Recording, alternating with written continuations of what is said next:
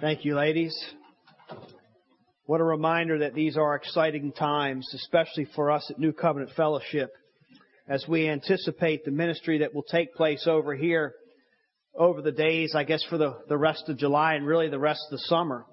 This is uh, one of the heaviest seasons of ministry for us. And as I was thinking about the upcoming retreats and praying through that this morning, I was reminded of what a unique opportunity that we have as a church. God has called this particular body of believers to invest in our young ladies and to invest in our young men. And He has blessed us with these grounds. He's blessed us with you and your hearts, your abilities to cook, your abilities to serve, your abilities to pray, and your abilities to minister. And so we get to be a part of the changed lives that will take place over the, the, next several weeks as a result of your participating in the gospel of Jesus Christ. So I like to thank you, thank God in advance for what He's going to do, and thank you uh, for rising to the occasion and ministering to and in the kingdom of God as you have and are. May God be blessed. We are in the book of Nehemiah this morning. We completed the book of Ezra. Usually when we start a new book, I reserve one sermon for an introduction. However, the book of Nehemiah needs no introduction or little introduction because it is basically a continuation of the book of Ezra. Ezra and Nehemiah were contemporaries. They ministered at the same era, and so it has exact same circumstances and surroundings as Ezra faced. These two guys, one, they, they have some things in common and some, in some ways they're different as they minister to the Lord. But one thing they have in common is that they are both men that were stirred by the Holy Spirit to face the challenges that the people of God were facing in their day. The people of God in their day had been exiled as a result of discipline, as a result of waywardness and unfaithfulness to God, and serving idols. They'd been disciplined, but now God is returning them back to the land as they turn their hearts back to Him. But that return and that goal to rebuild their lives of worship is not without trouble. But these men were stirred by God's Spirit and they were courageous enough to step forward to get out of the comforts of their own homes and their own surroundings to go back to the motherland, if you will, and begin to serve in that process of rebuilding lives of worship. So as we read this book, and we will also read more about Ezra, even though it's in the book of, of Nehemiah, because they minister side by side. But as we read this book, we want to be reminded that this is taking place because of men responding to the call and the prompting of the Holy Spirit and being willing to face the challenges of their day. That today as a church we face many challenges. We were reminded in our prayer time this morning in the pastor's office of the many challenges that we face as a church and even as a nation, decisions that are being made and handed down from our courts and from our politicians. And so God will also call, call many of us to rise up and face the challenges of our day. well, as they were rebuilding their lives of worship, the first thing they did under the leadership of Zerubbabel as they returned back to land is they built the altar. because God is a God that, a God of sacrifice, and you worship Him through sacrifice. And so they established the sacrificial system. They could connect with God in that way in rebuilding their lives. And then the second thing that was done, and largely under Ezra, was rebuilding the temple. And that way, God can now minister to them through the priests, and the people of God can minister to Him through the priests and the ritualistic practices that they engaged in.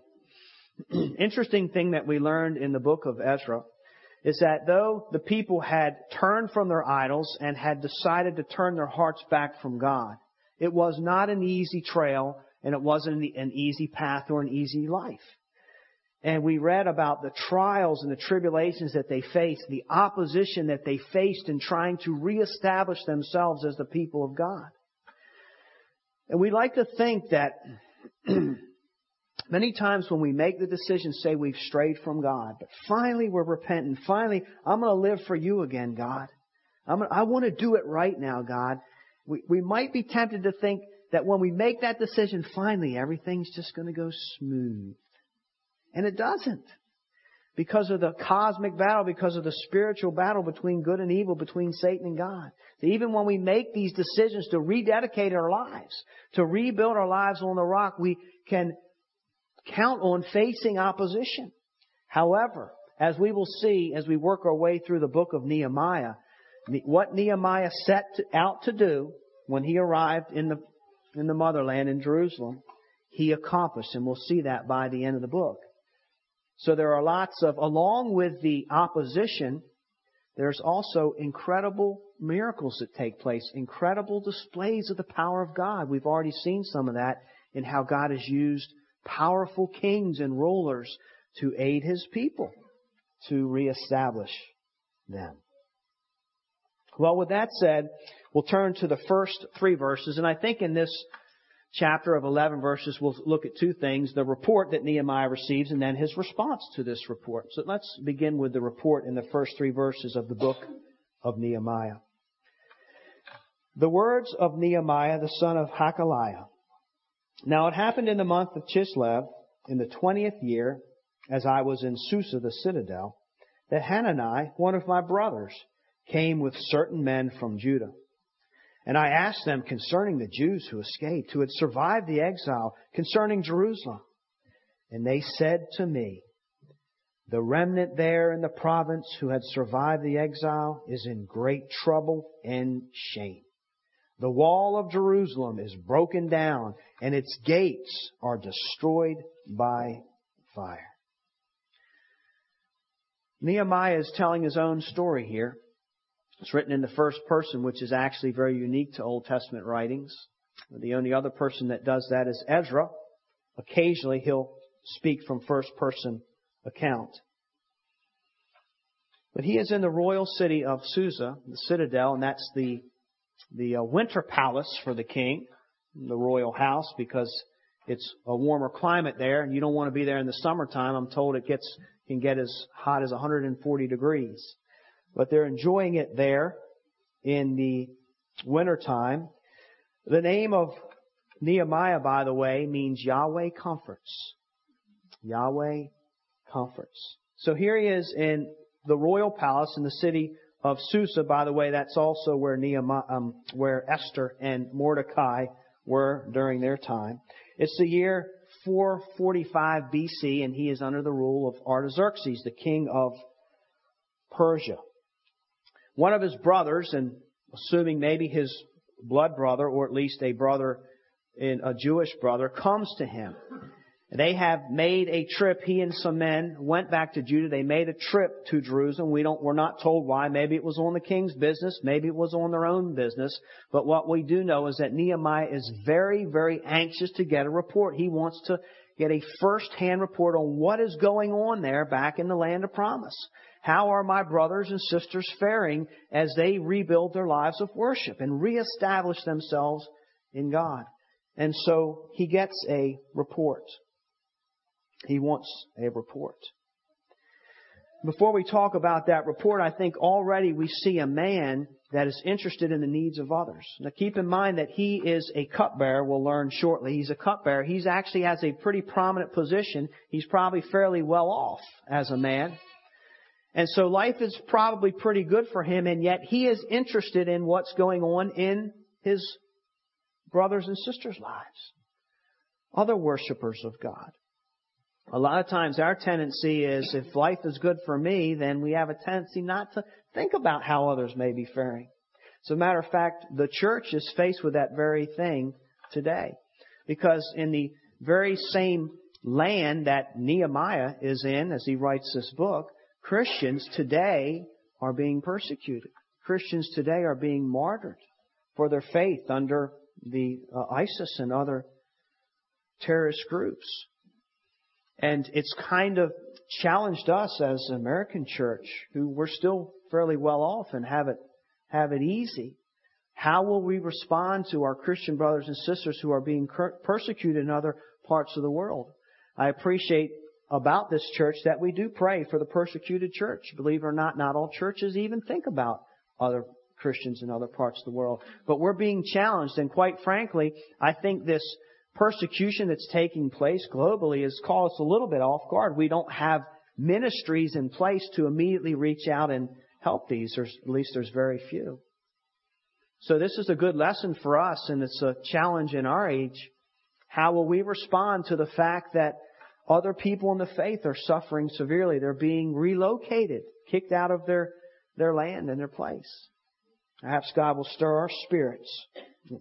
So ironically, it's in the same place, in the same era, uh, Iraq and Iran, that Nehemiah is writing this book from, this unrest. So he lives approximately 900 miles away, and yet he is very, very concerned for the fellow saints and the solidarity of his people. And so he inquires, and they give him the news. And they say the remnant there is in the province who has survived is in great trouble and distress, and the walls are broken down, the gates are destroyed. Not an ounce of good news in this report. There's nothing to celebrate here. It's a sad state of affairs. The city's not faring well. The people are not faring well. Of course, the walls and the city was destroyed by Nebuchadnezzar under the disciplinary hand of God. The place came to ruins. We know that from the book of Ezra that as he tried to reestablish and build the walls that his plans were frustrated and that was not completed.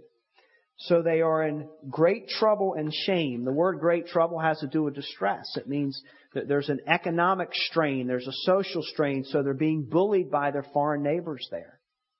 And they are also experiencing economic strain in the sense that the taxes were so extremely high. We think, and we whine and complain about high taxes in our day and age. We have it easy compared to them. The kings often exacted tremendous wages for their taxes, and so they are strained in that way, but also the shame that he's talking about. They are under shame. They are under reproach. Refers to the spiritual condition. And they're referring to the fact that the people of God, though they're trying to reestablish themselves in their life of worship, are still not separated from the people of the land, the foreigners and the pagans. There's still this intermingling going on that we were introduced to in the ending chapters of the book of Ezra. Intermarriage, that messy, messy sin that we looked into. And so from this standpoint, they are a people that are living in shame. And so Nehemiah's task is immediately apparent. He wants to go and help his people. He wants to help them reestablish the city, help them build the walls so that they can be protected. But he also wants to help rebuild their spiritual condition so that they will live rightly before the Lord. And so the rest of this book, the rest of this narrative will rally around those very things. We will watch them be resolved. So Nehemiah hears this information. And what this does, this report, as he anxiously anticipates it, is it literally changes his life. Have you ever heard words? Have you ever witnessed something or heard an appeal or a plea? You, you're, you're aware now of something that's going on in the in a different part of the world, or maybe in your own community, and it just grips your heart to the point where you realize I have to do something about it. There's a lot of things and a lot of tragedies that we hear about that they're sad and maybe they'll inspire us for a short amount of time. We're sorry to hear that news, but they don't grip us in a way that we actually are compelled to take action. And this is one of those reports that grips Nehemiah in such a way that he cannot stand to stay the same. He has to participate in resolving this problem with the people of God. So it grips his heart and his soul, and he cannot bear it. And so here is how he responds. Secondly, in verses 4 through 11. As soon as I heard these words, I sat down and wept and mourned for days. And I continued fasting and praying before the God of heaven. And I said, O Lord God of heaven, the great and awesome God, who keeps covenant and steadfast love with those who love him and keep his commandments. Let your ear be attentive and your eyes open to hear the prayer of your servant that I now pray before you day and night for the people of Israel, your servants, confessing the sins of the people of Israel, which we have sinned against you. Even I and my father's house have sinned. We have acted very corruptly against you and have not kept the commandments, the statutes, and the rules that you commanded your servant Moses. Remember the word that, that you commanded your servant Moses, saying, If you are unfaithful, I will scatter you among the peoples. But if you return to me and keep my commandments and do them, though your outcasts are in the uttermost parts of heaven, from there I will gather them and bring them to the place that I have chosen to make my name dwell there. They are your servants and your people, whom you have redeemed by your great power and by your strong hand. O Lord, let your ear be attentive to the prayer of your servant and to the prayer of your servants who delight to fear your name and give success to your servant today and grant him mercy in the sight of this man now I was cupbearer to the king. So says Nehemiah. So Nehemiah has a similar response to Ezra when Ezra heard the news of the intermingling going on among the people of God and the pagans. Nehemiah hears this report. He basically hits the ground. He instantly begins to mourn and grieve and take it to the Lord in prayer. That's the effect that it has on him. He is undone and he is absolutely desperate from God. And these problems are great. And so he turns his attention to the great God that can remedy the great problems. It says that he weeps for days. So this, this wasn't just a temporary inspiration or mourning. He is totally gripped by this news. And so he prays day and night and he even fasts to show his sincerity for a desire for change. And we think that probably this went on for approximately four months because before he can act, he, God has to work in somebody else's heart, and that is the king's heart because he is his cupbearer and he's under his command. So he's praying for an opportunity. He's fasting all these months for an opportunity to do something. And he continues in this state of self-denial. Well, the text doesn't tell us what he fasted. I would be curious to know because we fast a variety of things. Some people fast coffee. Some people fast sweets, uh, different kinds of maybe TV shows or pleasures. So it doesn't tell us exactly what he fasted. I'm pretty sure it wasn't all food because for four months uh, he wouldn't have enough strength to make it to the promised land. But he fasted something or maybe different meals. It doesn't tell us, but it does tell us what he prayed. And I want to close or continue, actually not close yet, don't get too excited, but I want to continue by looking at the four ways that are so instructional in the way that he prayed, how to approach God and ways to pray. And first, we notice that he prays to the great God of heaven. Verse 5, And I said, O Lord God of heaven, the great and awesome God. Is that the God that we pray to? Do we pray to God as the great and awesome God? That's an important thing to remember because the greater God becomes in our mind and our thinking, the smaller our problems become, the smaller our suffering becomes. That's the way it works when we fix our eyes on how huge God is how powerful God is, that the little things that we're caught up in all of a sudden aren't so huge anymore. We want to take the time to focus on His glory, to focus on His strength. He is the possessor of all power, the possessor of all might. Now Nehemiah was raised in Babylon. He's a generation that was raised in Babylon by this time. And so he has been accustomed to the royalties of the courts. And he is serving in, in that day the most high king. So this, this king was the most powerful king in that part of the world or known to the world in that day. So he has heard all kinds of reports about the victories that the army has accomplished and about the victories that their gods have accomplished for them. But when he sees this problem that his people are having, who does he turn his attention to? The one and only true God. So despite all of the reports and victories and of the land that he lives in now, he knows who to turn to. He knows who really causes things to happen and bring things about. His, his faith is absolutely, his all is absolutely in Yahweh, the one and only true God. He doesn't turn to these other gods or paganism, but in the great God. Because He alone, He sees, He goes to Him because He sees that He alone can tackle these problems. So when we pr- approach our Heavenly Father in prayer, do we approach Him as the great God?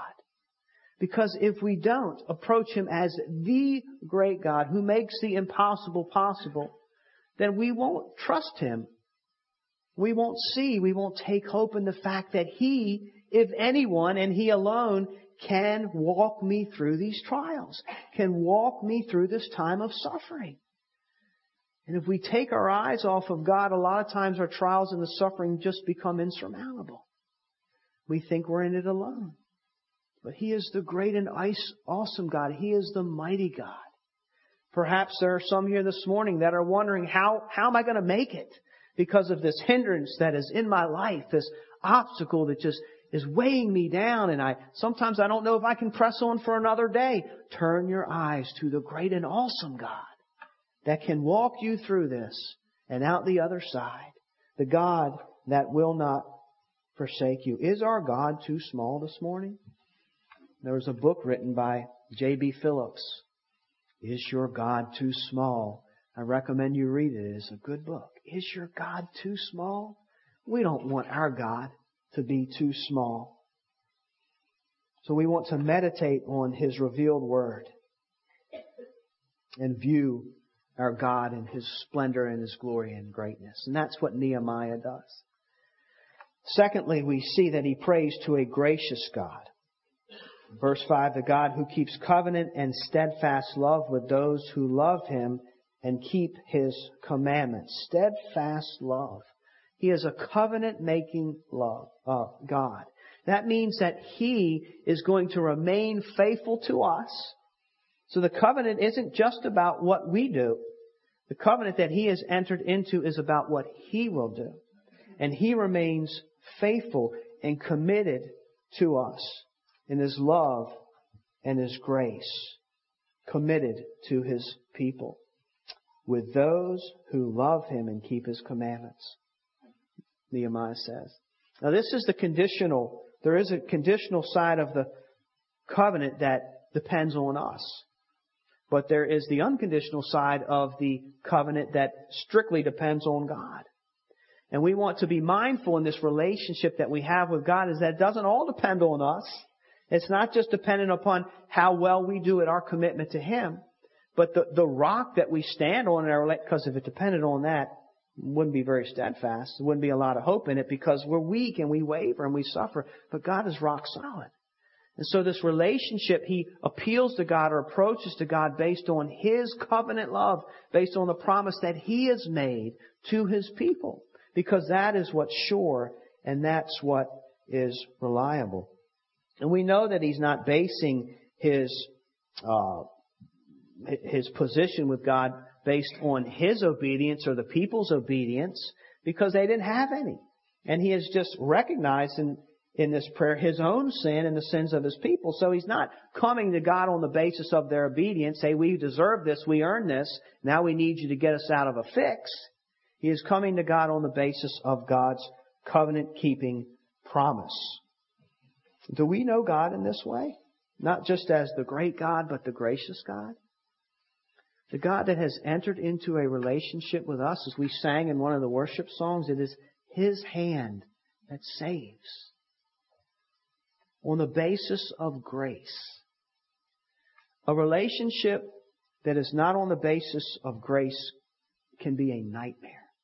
Because we're always going to wonder where we measure up.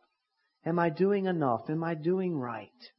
But when you know that it's based on God's commitment to us and what He has done for us and the sacrificial provision through Christ that He has offered us, it, it takes that pressure off. If we're going to approach God that own works or righteousness, really we only have two, I guess we have two options. One is to constantly feel like, feel like failures because we know we don't measure up. Or to be delusional and think that everything we do is pleasing to God, and that would be the Pharisees or the self-righteous. So we want to approach God on the basis of grace. That's where our good standing comes from. Not on our obedience. The covenant character grace of God. Because His loving Son has fulfilled the terms of righteousness that God requires. So Nehemiah feels this freedom. Though he confesses his sin, he feels this freedom to come before this God day and night and pray on behalf of his well-being and the people that he has a heart for. And third, he prays to the affronted God, verses 6 and 7. Notice what he, he mentions in his prayer. I now pray before you day and night for the people of Israel, your servants, confessing the sins of the people of Israel, which we have sinned against you, even I and my father's house have sinned. We have acted very corruptly against you and have not kept the commandments, the statutes, and the rulers that you have commanded your servant Moses. So you see there, he's not coming on the basis of all that he has done and accomplished. He recognizes that basically, really, they have affronted God. When it comes to those terms, they have not obeyed the law. They've been offensive to him. So his, his prayers and his fasting are good in God's sight, but they don't erase the fact that they have lived corruptly before him and offended him. And so he acknowledges this and he's approaching God by confessing guilt, by confessing sin. He doesn't approach God by announcing his righteousness. First thing I want to do but as I come before you, Lord, is just announce my righteousness and want you to recognize the life I've been living before you now. It says, I want to repent. I want to be humble before you and recognize the truth of the matter is that my life is offensive to you. And it's been offensive to you. This has always been God's heart in relation to how we deal with God and relate to God. It's always been about the heart that's truly repentant and recognizes where we recognize where we really stand. We learn this in the parable of Jesus, the Gospel of Luke. He says this. He also told this parable to some who trusted in themselves that they were righteous and treated others with contempt. Two men went up into the temple to pray, one a Pharisee and the other a tax collector. The Pharisee standing by himself prayed thus. God, I thank you that I am not like other men, extortioners, unjust, adulterers, or even like this tax collector. I fast twice a week. I give tithes of all that I get. But the tax collector, standing far off, would not even lift up his eyes to heaven, but beat his breast, saying, God, be merciful to me, a sinner. I tell you, this man went down to his house justified rather than the other. For everyone who exalts himself will be humbled, but the one who humbles himself will be exalted. So prayer is not coming into the presence of God and exalting ourselves. It's coming into the presence of God and humbling ourselves. That's what God is looking for. Isn't it interesting that though one could boast about the fasting and the tithing and all the things that he did right, and the other confesses what he did wrong, and yet he's the one that went back to his house justified? It turns our thinking upside down or right side up, however you want to look at it. A lot of times we put our faith in our works and our, base our relationship in our works. I'm reminded of the verse in James where it says, the prayers of a righteous man availeth much. What do we do with that? But don't the prayers of a righteous man availeth much? Should we get the prayers of righteous people? It's interesting that in that verse, if we were to read all of it in James 5, he says, Therefore, confess your sins to one another and pray for one another, that you may be healed. The prayer of a righteous person has great power as it is in work, as it is working. So in that verse, what we find first is these people, they've come before the Lord and they've humbled themselves and they've confessed their sin. That's what's made them righteous. It's their humility. It's their trust in the blood of Christ. It's their trust in the accomplishment of Christ. It's their faith that has made them righteous. It's not their lifestyle. So in essence, there's a sense in which Jesus is, is telling us not to go, uh, if you want to really be prayed for powerful, powerfully, go to the person, the tax collector, that sees his need for faith and mercy and grace, not to the one that thinks his life is all together. Nehemiah's prayer is powerful because he's not just broken over the present state of Israel, he's broken over the sins. He's broken over the thing that caused them to be in this position in the first place. It's not just about a, meeting an immediate need, but remedy. You know, whenever we ask God to fix something in our lives that's broken, we may not know it, but we're actually ask, asking Him to do something about our sin. Because usually the reason we are where we are today, not all the time, but most of the time, is because of sin. Maybe years ago, maybe recently. But when we ask God to fix something, we are really inviting Him into our life to do a work in our heart, to go back to the source and remedy that. So we say to God, God, fix my finances. I pray that you would fix my financial position. I'm in the woes. And then we might expect an unexpected check in the mailbox or a tax break or a promotion. And yet what God's going to do is that work in our heart that calls us to get there in the first place. And if it's a sin, then that's what he'll work out. So he want, he'll, the, his remedy to fixing the problem is to change our hearts, just to help us to be more frugal, to help us to be wiser in the way we handle our finances. For as parents, if we say, God, fix my children, they're just, oh my goodness, they're all, mm, I don't know what to do with them. Please, God, work in my children.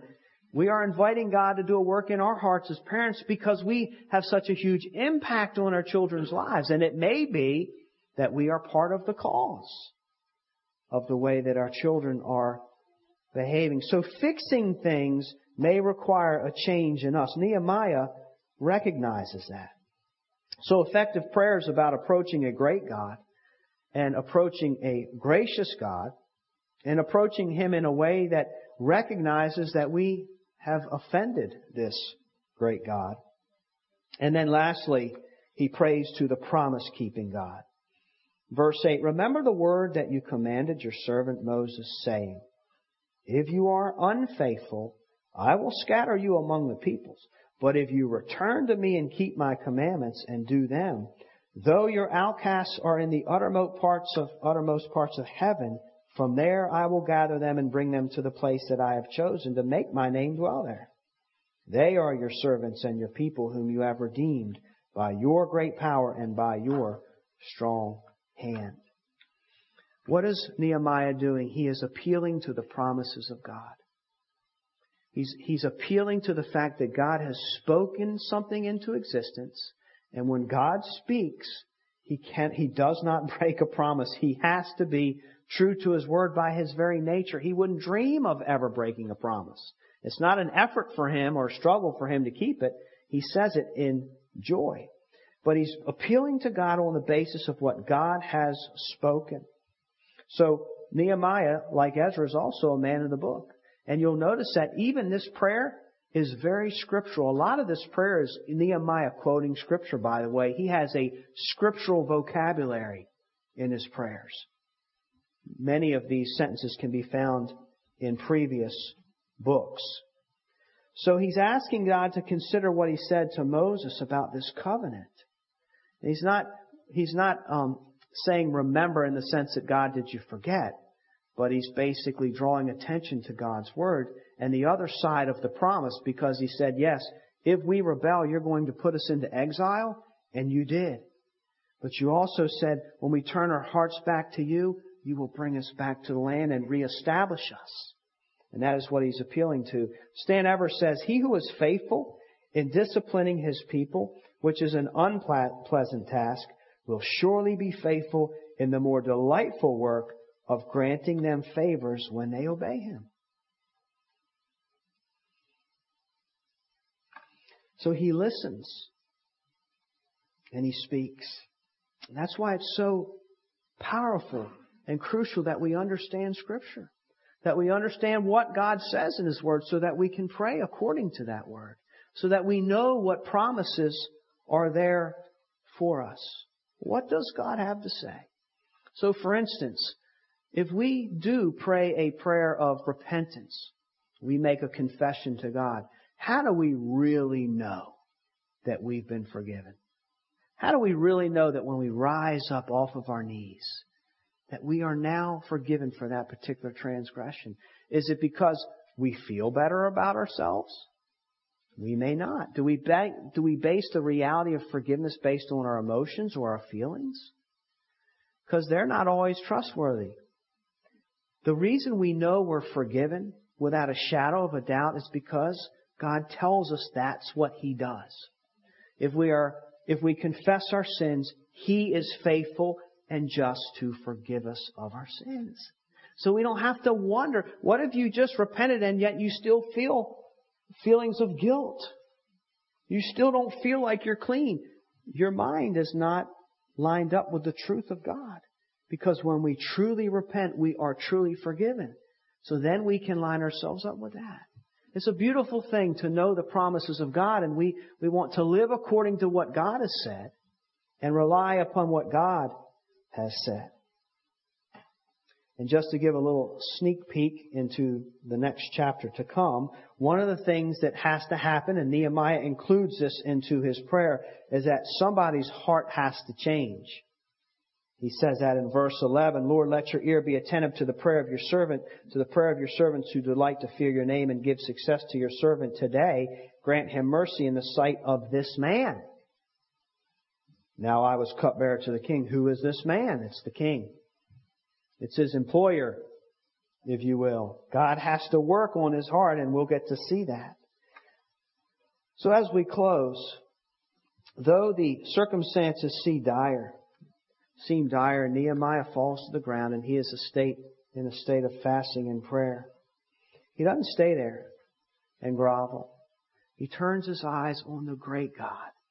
He turns his eyes to the gracious God. And he looks to him to fulfill the promises that he has spoken. And he turns to him with a vocabulary of scripture as he prays. As we think about our lives before Christ, is our God great? Is He big enough to handle the, the challenges that we're facing in our lives? Is our prayer life accurate? Is it scriptural? Do we dig into God's Word so that we know that we're praying the will of God? And therefore we can trust in the will of God. And by all means, are we coming to God on the basis of grace and not works? There's going to be a lot of ministry that takes place here over the next several weeks. And I pray that those that will be used by God in different leadership capacities, whether it's little care groups or talks, that the reliance would not be what you have to say, but the fact that God has promised to minister to His people as they come to Him in whatever condition. And God uses those that will minister based on His Word, not necessarily based on how great our devotions were or great our, prep, how our, our preparation was, but we want to come and minister knowing that God desires to reach out. He desires to change hearts and to save souls. And it's on that basis that ministry will take place over here for the next several weeks. It's on that basis that hearts will change and be impacted because God is a promise keeping God and we are His people, the church. And as we step out in our weakness and in our flaws, He will be faithful to build us up and to keep us until He returns. Rebuild us, O God, into servants that are changed forever by the good news of the gospel of Jesus Christ. And I thank God that sinners can find joy in their salvation. May God bless the preacher.